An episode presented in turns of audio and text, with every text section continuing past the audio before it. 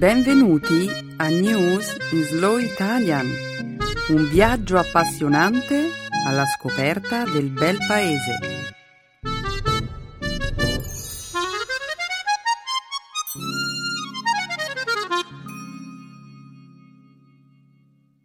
Oggi è giovedì 3 aprile 2014. Ciao a tutti! Ciao Emanuele! Ciao Benedetta, un saluto a tutti i nostri ascoltatori. Benvenuti a una nuova puntata di News in Slow Italian. Nella prima parte del programma di oggi parleremo del recente scoppio di un'epidemia di Ebola in Africa.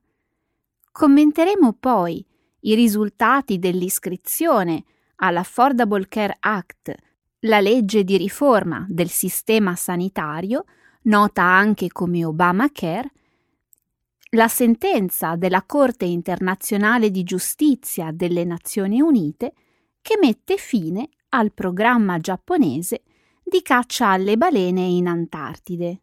E infine vi racconteremo una storia horror che vede protagonisti una famiglia svedese e un ratto gigante. Benedetta, mi sembra incredibile che tu abbia scelto una notizia a proposito di un ratto per il programma di oggi. E sono proprio curiosa di sentire i tuoi commenti su questa notizia. Ok, Benedetta, farò del mio meglio per non deluderti. Ma andiamo avanti ora. Nel segmento del nostro programma dedicato alla grammatica, esploreremo l'ambito di un'applicazione del pronome doppio chi. Infine, per concludere la trasmissione di oggi, presenteremo un divertente dialogo che ci illustrerà il significato di un modo di dire legato a un famoso romanzo americano. E compagnia bella. Ottimo! Sei pronto per cominciare, Emanuele? Ah. Uh-huh. Bene, che lo spettacolo abbia inizio.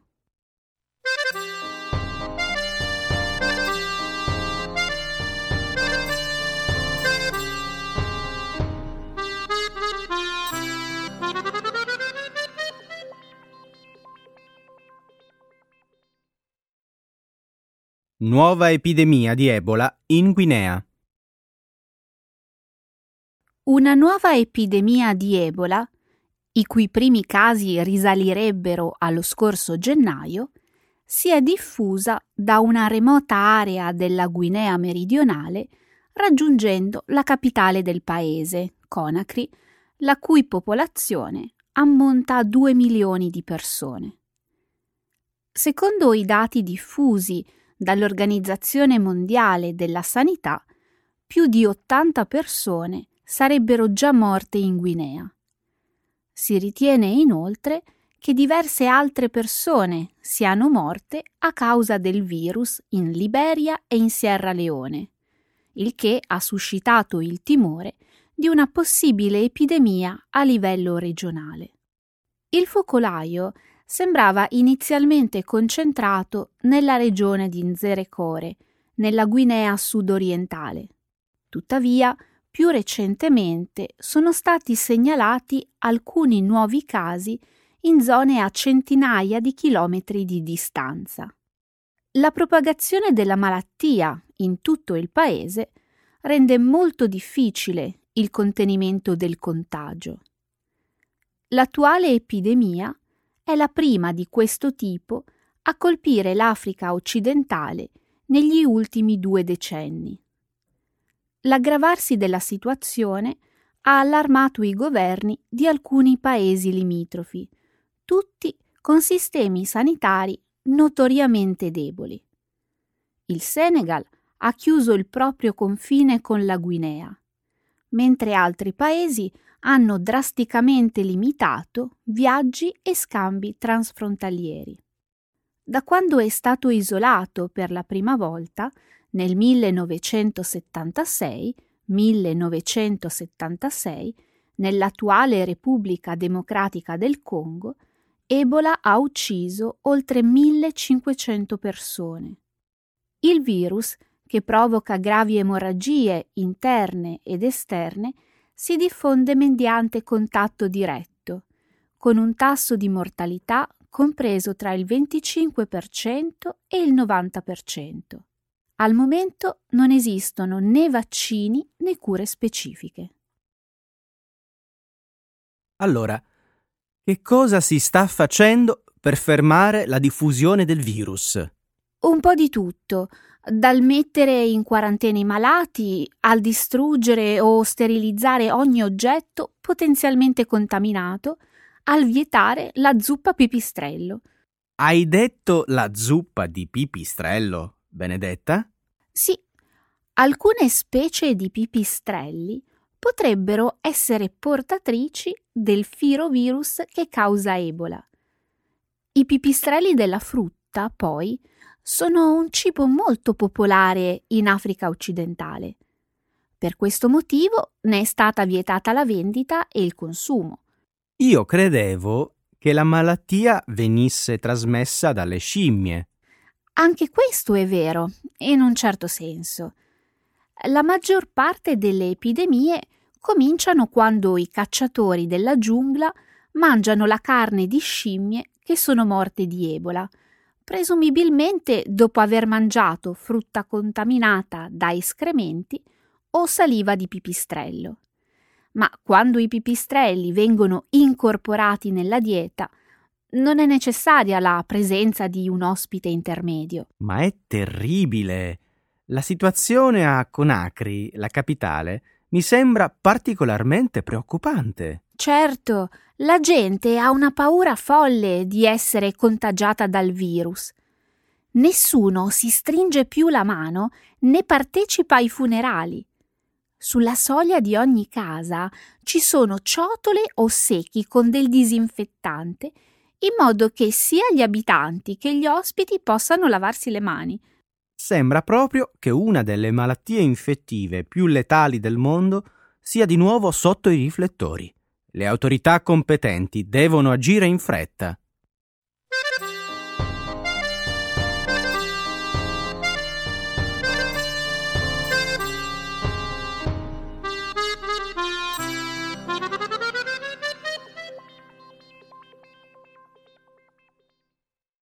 Obamacare raggiunge l'obiettivo di partecipazione prefissato.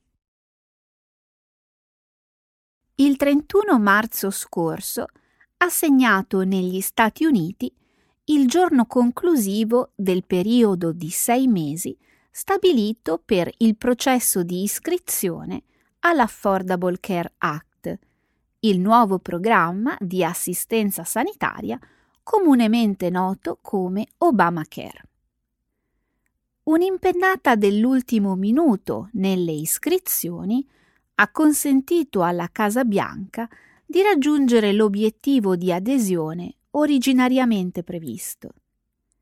Nella sola giornata di lunedì si sono registrate oltre 4,8 milioni di visite sul sito web healthcare.gov.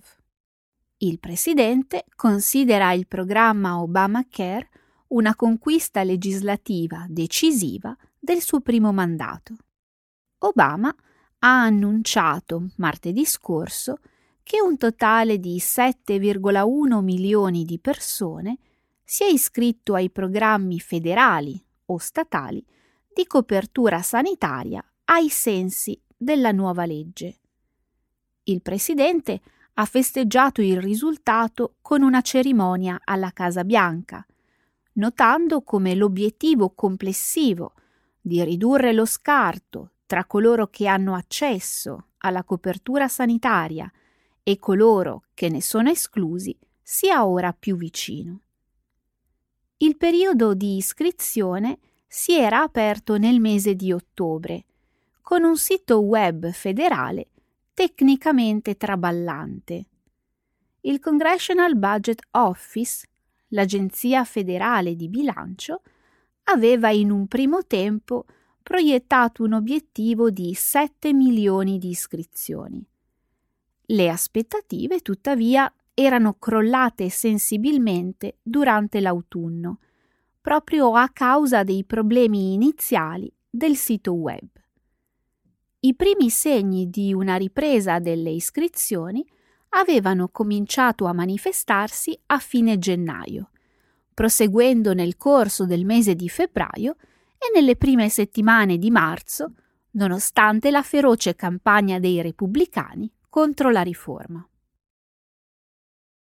Benedetta, devo dire che non ero per nulla sicuro che il programma avrebbe raggiunto i 7 milioni di iscritti entro il 31 marzo, ma a quanto pare l'intensa campagna condotta tra i giovani ha contribuito a raggiungere l'obiettivo.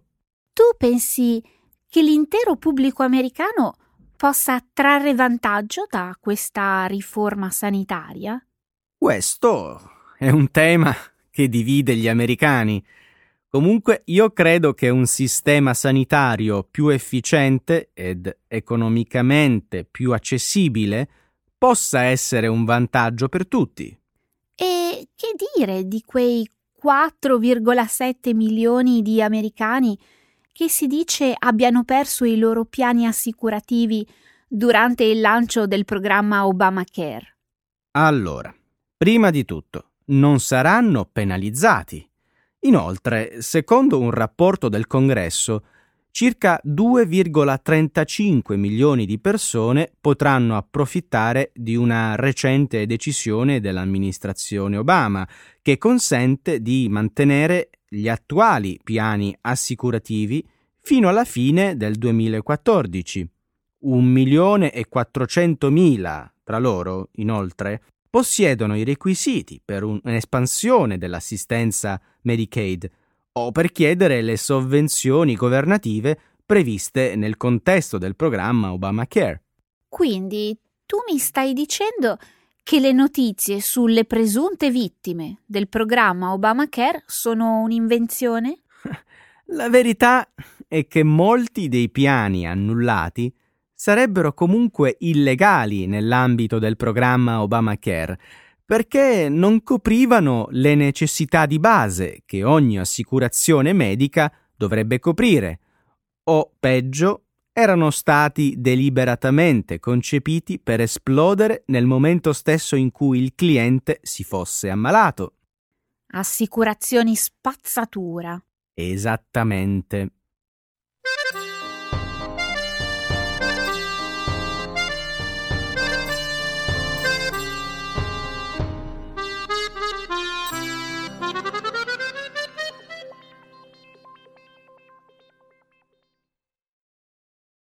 Caccia alle balene. Il Giappone perde la causa presso la Corte internazionale di giustizia. La Corte internazionale di giustizia delle Nazioni Unite, con sede a Laia, ha deliberato che il governo giapponese deve interrompere il suo programma di caccia alle balene nell'Antartide.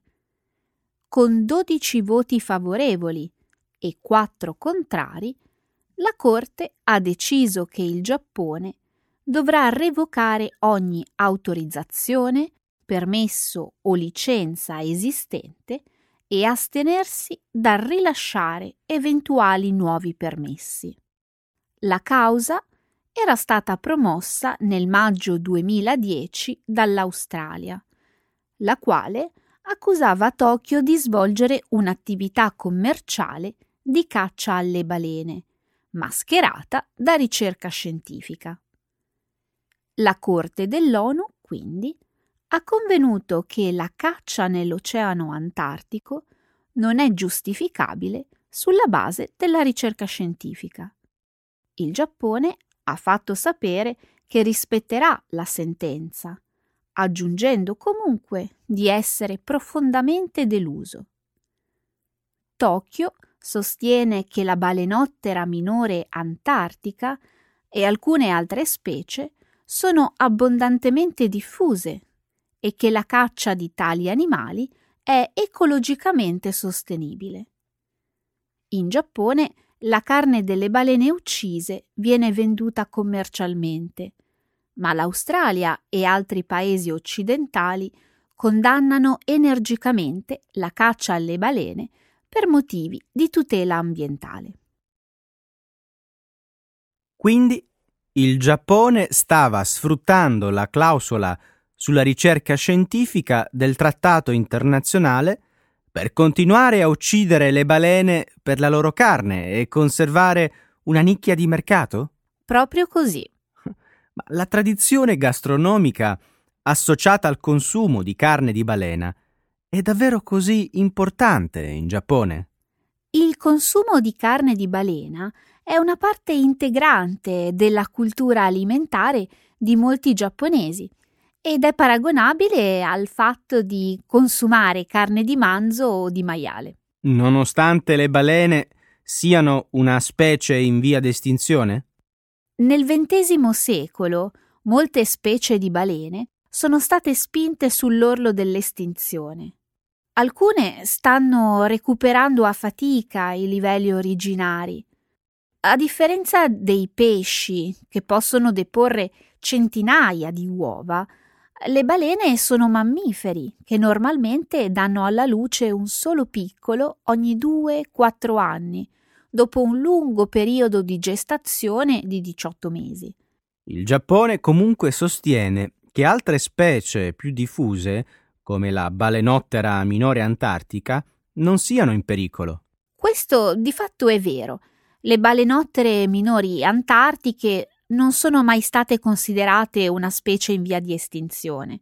Davvero? Hmm. Io sono contrario all'uccisione di qualsiasi tipo di balena, Tuttavia, se questo fosse vero, allora la causa promossa dall'Australia sarebbe un tentativo di imporre al Giappone le proprie forme culturali.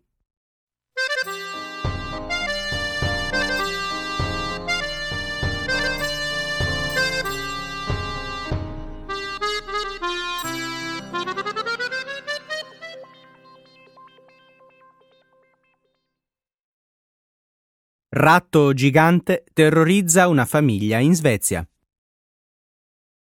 Una famiglia svedese si è vista costretta a chiamare un'impresa di deratizzazione dopo aver scoperto che un enorme topo di oltre 40 centimetri stava divorando gli avanzi di cibo lasciati nella pattumiera sotto il lavello della cucina. La famiglia Corsas aveva cominciato a sospettare che qualcosa non andasse, vedendo che il gatto di casa, Enoch, non voleva avvicinarsi alla cucina nella loro casa di Solna, a nord di Stoccolma. Rosicchiando un pannello di legno e il calcestruzzo delle pareti, il roditore aveva creato un tunnel servendosi di un tubo di ventilazione e si era stabilito in cucina dietro la lavastoviglie. Il ratto è stato scoperto soltanto al momento di svuotare la pattumiera.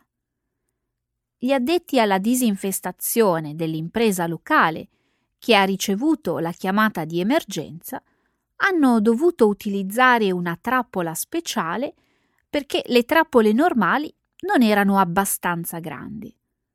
Anche dopo essere stato catturato in una trappola, comunque l'animale non è morto subito, continuando a correre per la casa con il collo incastrato nel dispositivo.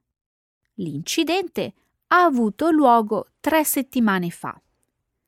In un primo tempo, la famiglia Corsas, dopo aver scattato qualche fotoricordo, non ci aveva pensato troppo su. Di recente, però, questo ratto dal peso di un chilo ha cominciato ad attrarre l'attenzione dei media svedesi, che l'hanno soprannominato Razzilla. La storia del ratto gigante e le sue immagini continuano a circolare online e sono ormai un vero e proprio fenomeno sui social media svedesi. 40 Centimetri? Brrr, senza contare la coda. Non avevo mai sentito parlare di un ratto di tali dimensioni. Come avrà fatto a diventare così grande? Probabilmente banchettando con tutto quello smorgasbord svedese che c'era nella pattumiera. Dai, non prendermi in giro. Il ratto era già enorme prima. Allora deve essere colpa del riscaldamento globale. Il cambiamento climatico spinge i roditori ad evolversi e adattarsi al nuovo ambiente. Ma questo è ridicolo! Beh, sai, come si suol dire, non siamo mai a più un paio di metri da qualche topo. Oh, ma quello è soltanto un vecchio adagio, Emanuele. Ma potrebbe essere vero, Benedetta. I ratti sono ovunque e stanno diventando sempre più grandi. Sempre più grandi? Ma, ma chi te l'ha detto? Alcuni scienziati dicono che una razza di topi giganti potrebbe dominare la Terra in un prossimo futuro. Oh, questa storia sembra uscita da un film dell'orrore. No, no, no, no. Sarebbe una storia horror se ti dicessi che il ratto della famiglia Corsas è tornato in vita sotto forma di zombie. Ma non sto affatto scherzando.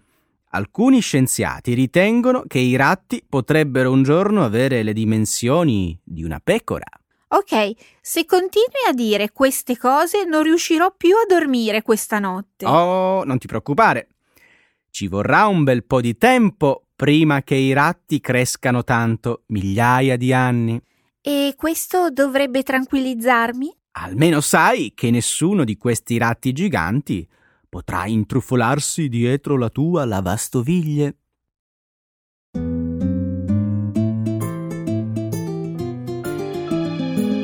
Adesso la grammatica. Per capire le regole di una lingua poetica.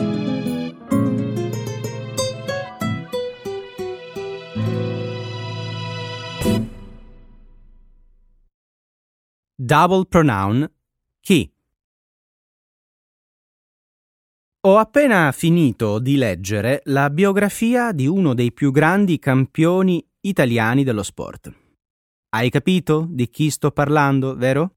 Emanuele, oggi non ho voglia di risolvere nessun rompicapo, quindi bando alle ciance e dimmi chi sarebbe questo famoso sportivo. Ti arrendi così facilmente? Che peccato. Quantomeno avresti potuto ascoltare l'indizio che volevo rivelarti. Su, fai almeno un tentativo. Va bene, ti accontento ma dammi soltanto un suggerimento. Se non indovino, cambiamo argomento. Siamo d'accordo? Accetto la sfida. Allora, parliamo di un personaggio della nostra generazione. Dimmi, chi è il pilota di motociclismo italiano più famoso al mondo? Tutto qui? Avevi ragione, è facile. Anche chi non segue le notizie sportive riuscirebbe a indovinare. È Valentino Rossi. Hai visto? Chi non conosce Valentino Rossi? È uno degli sportivi contemporanei più ammirati e popolari del mondo. È molto famoso, hai ragione. Chi l'ha visto sfrecciare sulle piste sostiene di avere sempre assistito a uno spettacolo emozionante. Valentino, poi, è un personaggio davvero simpatico e ha saputo aumentare la sua popolarità grazie a un carattere estroverso e socievole. Condivido la tua opinione, perché devo ammettere che Valentino ha la capacità di farmi sorridere. Hai mai visto i suoi festeggiamenti a fine gara? Certo, è capace di sorprendere il pubblico con delle idee sempre nuove e divertenti, che naturalmente mette in scena con la collaborazione del suo fedele fan club. Bene, dopo questa breve introduzione, credo sia venuto il momento di discutere della biografia che hai letto. Ti è piaciuta? La consiglieresti a un amico? Il libro è molto divertente. Lo stile narrativo è semplice e scorrevole. Leggendo si ha l'impressione di ascoltare la voce di Valentino in persona. Sei dell'opinione che questa biografia possa essere letta da tutti oppure soltanto da chi ama i motori e da chi ha seguito Rossi fin dai suoi primi successi? Sicuramente un appassionato di motociclismo ha il vantaggio di poter apprezzare appieno molti degli episodi descritti nel libro. E allora Cosa consigli a chi non è un esperto di moto? Meglio rinunciare e dedicarsi a qualche altro tipo di lettura? Assolutamente no. Consiglio di leggerlo ugualmente. Di fatto, credo che questa biografia sia il modo migliore per avvicinarsi al mondo del motociclismo. Va bene. Confesso di essere un po' scettica sulla qualità di questo libro allo stesso tempo, però, sono curiosa di conoscere i particolari della vita di Valentino. Fai bene a essere curiosa, perché di particolari ce ne sono davvero tanti. I suoi primi anni di vita, quelli della scuola, le prime gare in moto, fino ad arrivare ai successi mondiali. Beh, allora non stavi scherzando. Se il libro offre tutti questi dettagli sulla vita di Valentino Rossi, è davvero una biografia. Sì, brava. Ironizza pure. Tanto lo so che sei soltanto invidiosa perché non l'hai ancora letta. Dimmi la verità, ora. Vuoi che ti presti la mia copia del libro? Ecco le espressioni, un saggio di una cultura che ride e sa far vivere forti emozioni.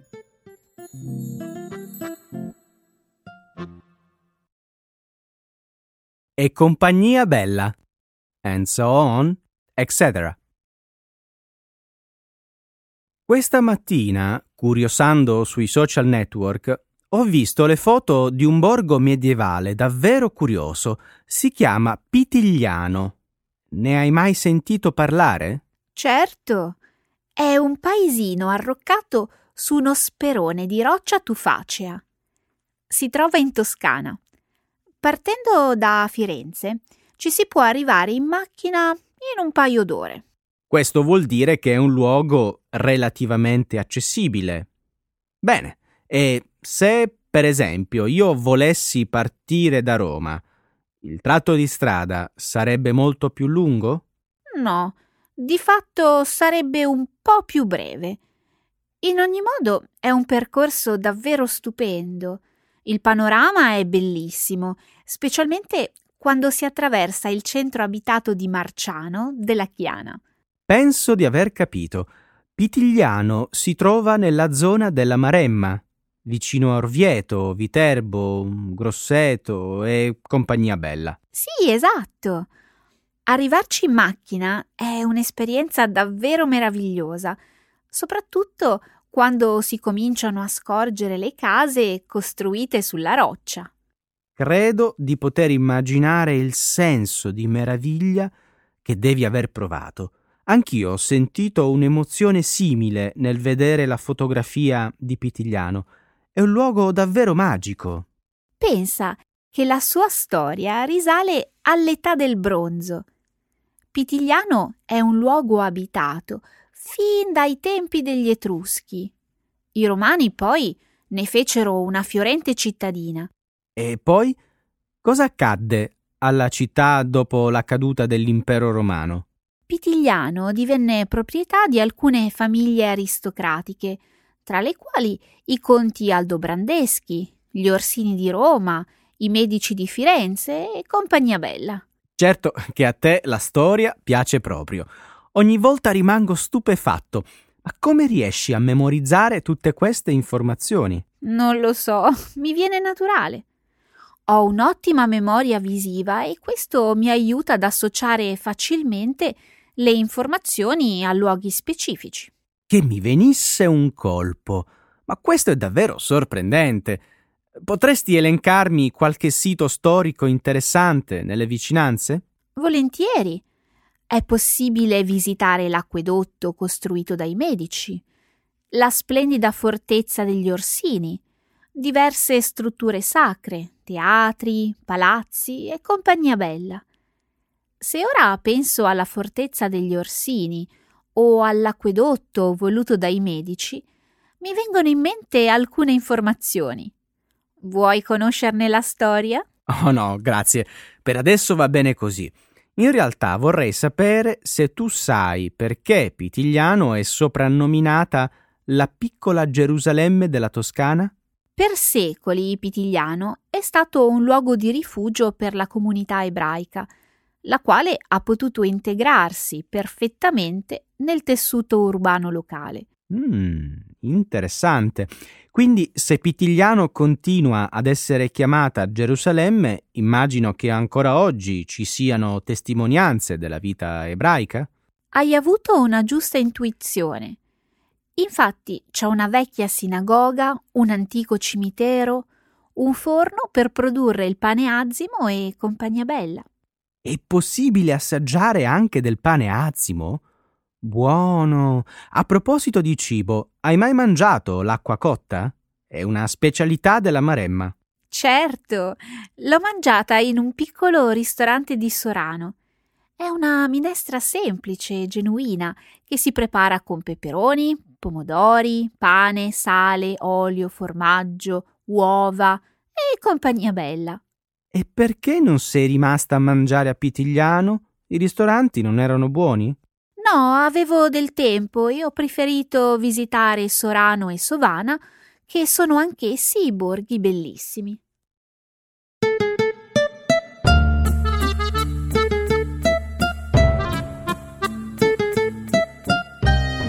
Anche oggi siamo arrivati alla fine della nostra puntata.